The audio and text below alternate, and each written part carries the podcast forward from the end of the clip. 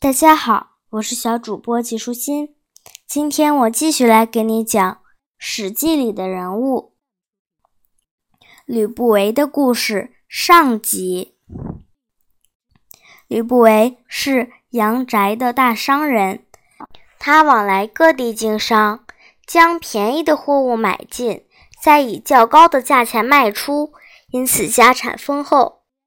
有一次，他到赵国国都邯郸做生意，见到子楚后起了怜爱之心，还说：“这子楚是个稀罕的货物，我若买进，等时机一到，就可以用高价售出了。”子楚是什么人？为什么会引起吕不韦这么大的投资兴趣？说起子楚，得先从他的身世谈起。秦昭王十四年，太子过世。又过了两年，昭王次子安国君被立为太子。安国君有个非常宠爱的姬妾，被立为正夫人，号称华阳夫人。但华阳夫人并没有生下子嗣，倒是和安国君其他姬妾所生的儿子多达二十几人。子楚排行居中，他的生母叫做夏姬，不受宠爱。子楚是秦国庶出的王孙，被派到赵国当人质。由于秦国屡次攻打赵国，因此赵人也不怎么待见子楚。子楚住在赵国，车马和日常需用都不充裕。生活相当的困苦，非常不容易。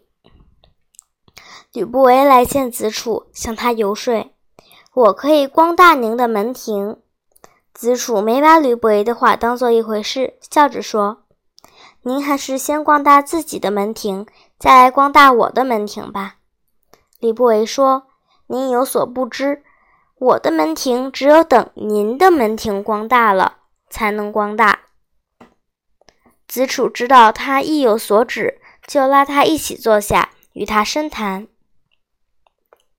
吕不韦单刀直入地说：“秦王老了，而安国君被立为太子。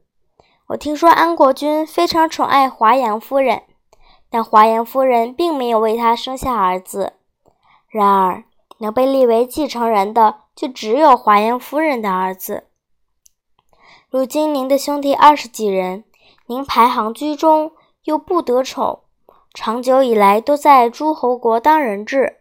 若是大王驾崩了，安国君继位为王，那么您根本没机会与那些长子以及那天美些在新王面前表现的兄弟竞争当太子。子楚说：“您说的对，但这该怎么办呢？”吕不韦说。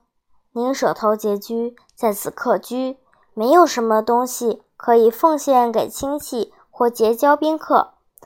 不为不算富有，但愿意拿出千金为您到西边奔走，由是安国君和华阳夫人立您为继承人。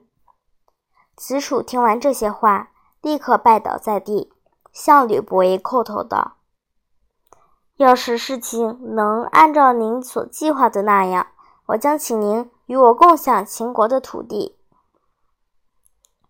吕不韦拿出五百金给子楚，供他日常需用和结交宾客，又用五百金买进许多珍奇玩物，亲自带到秦国，求见华阳夫人的姐姐，请她把那些珍奇玩物都转送给华阳夫人。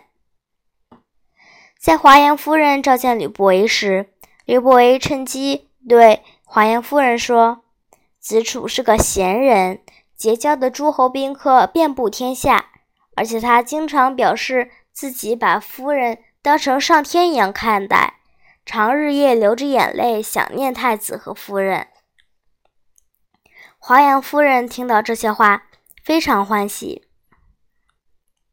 吕不韦又让华阳夫人的姐姐去游说夫人。我听说依靠姿色。侍候人的，一旦姿色衰退，所受的宠爱也会减少。如今夫人侍奉太子，甚获宠爱，却没有儿子。不如趁这个时候，在太子的儿子里递交一个贤能而孝顺的，推举他当继承人，把他当做亲生儿子来看待。如此一来，夫君在世的时候能受到尊重，夫君百年之后所认的这个儿子继位为王，夫人终生就不会失势。这就是所谓的说一句话能得到万事的利益呀。不再枝繁叶茂时，巩固树木的根本。一旦姿色衰退，所受的宠爱减少，就算想对夫君说上一句话，还有这个可能吗？华阳夫人仔细地听着。华阳夫人的姐姐又说：“如今子楚贤能，而他也知道自己排行居中，依次不得立为继承人。他的生母又不受宠爱。”因此，主动向夫人靠拢。夫人要是能在这时候提拔他当继承人，那么夫人在秦国会终生受到爱戴。华阳夫人同样这么认为，便在侍奉太子的时候，婉转地谈到，在赵国当人质的子楚非常有才能，来往的人都称赞他。说着说着，华阳夫人哭了起来。